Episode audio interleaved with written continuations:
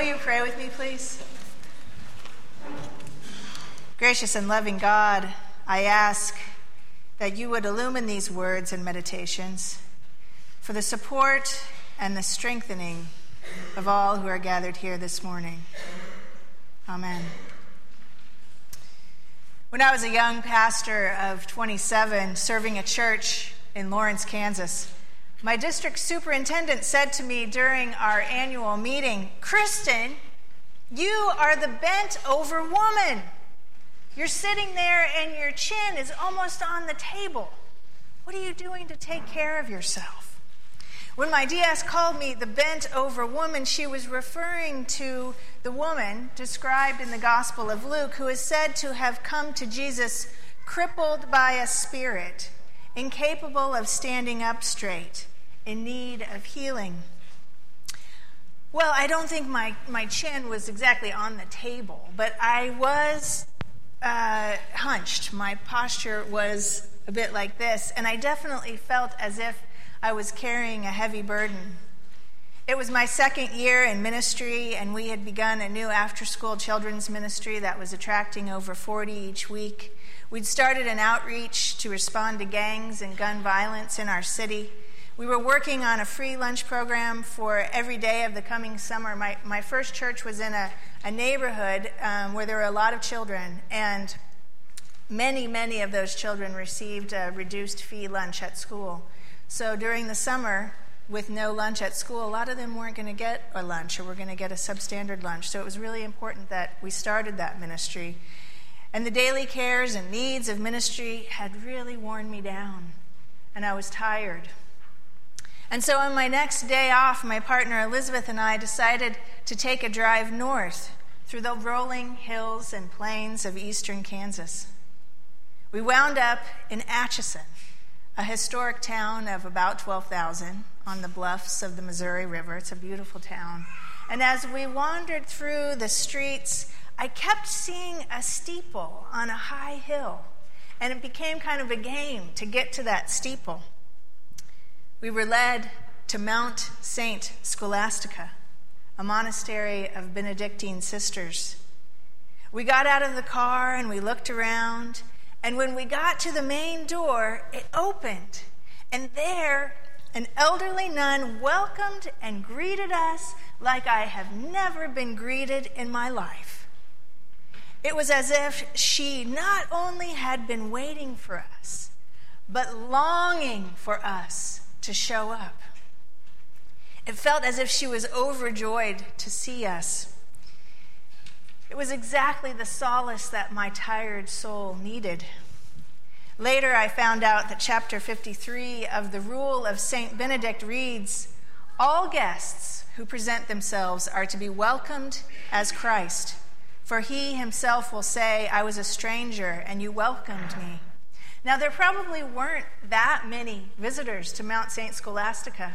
And I also found out later that there was a nun stationed at the door in case someone was about to walk up and through that door, waiting to greet each person as Christ. The experience made an impression on me and has guided a large part of my ministry. I hope that each person who comes to the door at CA House, regardless of their religious uh, affiliation, feels as if we have been longing for them. I hope that each person I meet on the street feels seen. And I hope that as I greet people here in this church, I can impart a sense of welcome to each person and that they are known. The experience of being so warmly welcomed and so fully seen was also the critical factor in my decision to return to the monastery a couple of times a month to volunteer in the library, to talk with the sisters, to pray, to have time for rest and rejuvenation, and to be a part of that community in whatever way I could.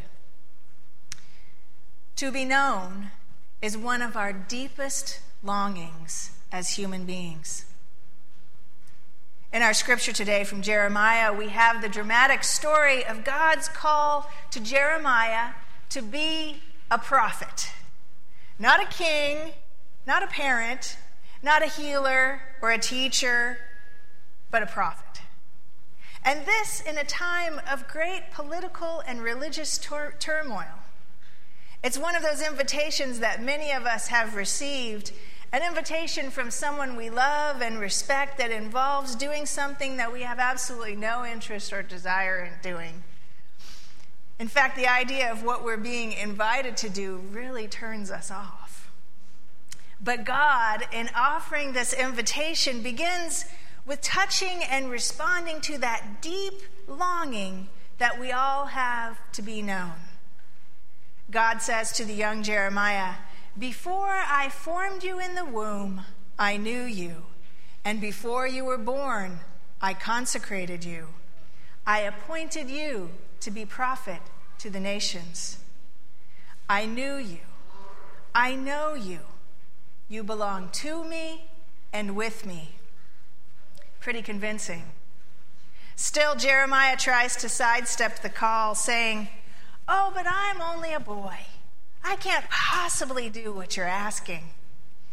In fact, Jeremiah was young. We think he was about 20 years old when this call came. But didn't God just tell him that God knew him? And surely God knows how old Jeremiah is. God knows he's a very young man, barely out of adolescence. This is not new information for God. And God goes on to further anticipate Jeremiah's objections that he might not know where to go or he might not know what to say. And so God says to him, I will put my words in your mouth and I will send you where I want you to go. God goes on to say to Jeremiah, Today I appoint you over nations and over kingdoms, to pluck up and pull down, to destroy and overthrow to build, and to plant. With this final statement, it is clear that Jeremiah is included in God's purpose. And Jeremiah, despite his fears and objections, is in. One of the top business consultants working today is a man named James Kane, who has worked with neuroscientists at Harvard to study loyalty and relationships. What makes a person loyal? What makes a person follow a leader or remain faithful or show up Sunday after Sunday at church or persevere in pursuit of a cause year after year?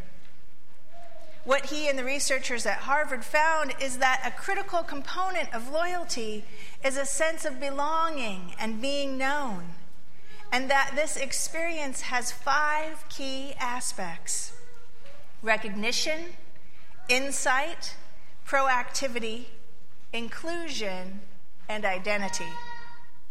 What's interesting to me about this research is that this is exactly what God offers to each of us even before we are born and continues to offer to us throughout our lives as we accept the gift of lives of purpose and service. And it is also what we have the privilege and blessing of offering to others because we have experienced it first for ourselves. Think again about the story of Jeremiah. God opens the conversation with recognition. Before I formed you in the womb, I knew you. Jeremiah is recognized as a unique and special individual. This is true for us also. Though most of us don't have a story that's quite as dramatic as Jeremiah's, God knows us and recognizes our uniqueness more fully than we can do ourselves.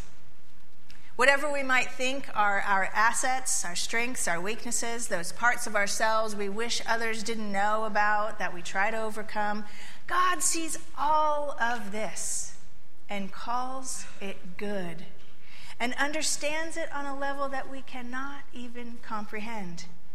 We are seen and loved for all of who we are. Recognition. The next aspect to belonging and being known is insight. Having insight into another person is understanding their hopes and fears, their challenges, and their opportunities. Jeremiah certainly doesn't see himself as a prophet. He came from a priestly family, not a prophetic one. And in his answer to God, Oh, God, I'm only a boy, we can hear fear in his hesitation.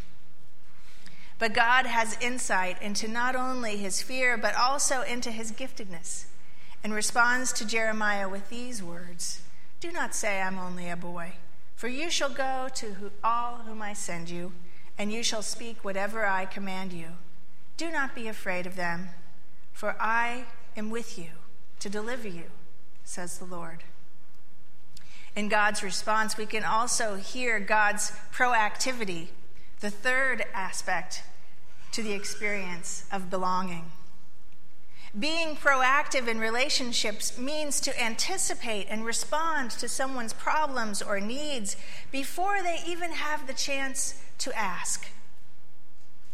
In God's opening words, before Jeremiah has any opportunity to object to God, God says, Before you were born, I consecrated you, I appointed you to be a prophet to the nations.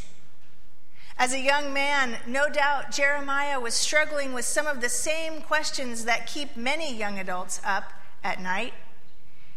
What if I am too young to do anything that matters? What if I don't know the right thing to say when the opportunity presents itself? What if I'm not in the right place at the right time to fulfill my destiny? What if I don't have a destiny? In a few words, God responds to that need for purpose and direction in the life of this young man. And we can almost feel the relief of Jeremiah, even as he recognizes the huge task being set before him offering others the sense that they are valuable, accepted, wanted, and appreciated is the fourth critical aspect to belonging, which falls under the heading inclusion. In God's speech to Jeremiah, the story tells us that God reached out to Jeremiah and touched his mouth, saying, Now I have put my words in your mouth. Inclusion is a word that is used a lot these days. We talk about inclusive language. We have on our bulletin and on our publications here in this church that we are an inclusive community. We talk about inclusion in schools. Inclusion in this context means I cannot do this without you. You are an essential part of this community, of this puzzle, of this project.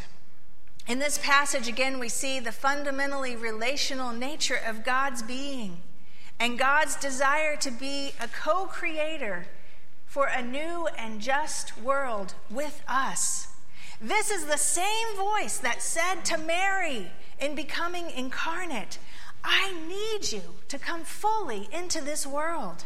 And it's the same voice that said to Moses in leading God's people out of slavery, You are my indispensable partner. This is the relationship that God offers to us and to Jeremiah. You are included. I cannot do this without you. Finally, belonging requires a sense of identity that people can relate to and aspire to. In the final words of the call to Jeremiah, God says, See, today I appoint you as a prophet over the nations, to pluck up and pull down, to destroy and overthrow, to build and to plant. Jeremiah was a Jew, and as one who had lived through the unfaithful and unethical rule of King Josiah's predecessors, Jeremiah was well aware that there were many practices and institutions that needed to be reformed. Even as a young man, he could see that God's people had become lost and had moved away from a relationship with God. Jeremiah knew that what God offered was new life, and that in accepting his call, he was also accepting a return to the consciousness and the rituals and the practices that made the Israelites a distinct people with a purpose.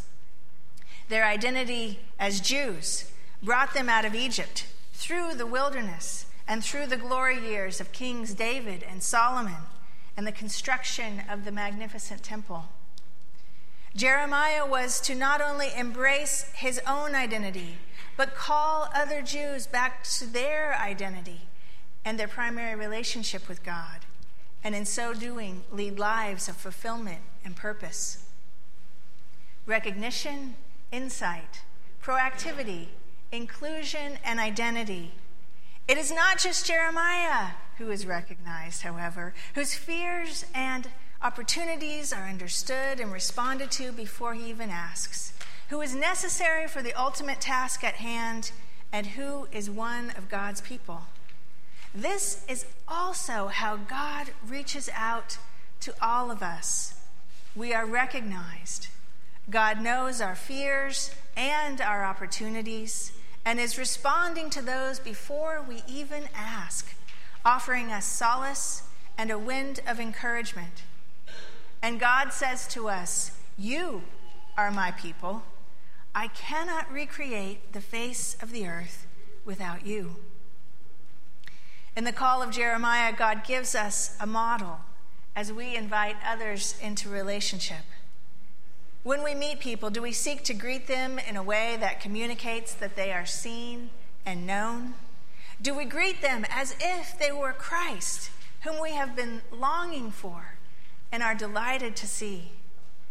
Do we use our powers of intuition and agency to foresee what they might need and respond to those needs before they can even ask? There was a note in the e bulletin this last week from a guest at the rotating winter shelter that I just loved, and I want to share it again with you this morning. It read Me and my husband would like to thank the church for letting all of us stay at your church because you made us feel right at home. I don't know who bought the birthday cake, but thank you because I have never been noticed like I was last night. It really touched my heart. You made us feel right at home. I have never been noticed like I was last night. You did that. In the way that this family was greeted and the way that you had insights into their needs, they were recognized and hosted as Christ. This is the purpose that God calls us to to be God's heart and hands in the world, to call others into loving and just relationship, to offer to all to join in our identity as God's people. As we break bread and drink from the cup this morning, and remember that we are indeed Christ's body on earth. Let us remember the words of inclusion that God has spoken to the prophets and ordinary people through the ages. I know you and I love you. I offer you life, and I want you to help me to offer it to others. I cannot do it without you. Be my people and accept the gift of being known and loved. Accept the gift of life with purpose and fulfillment. I cannot do it without you. Amen.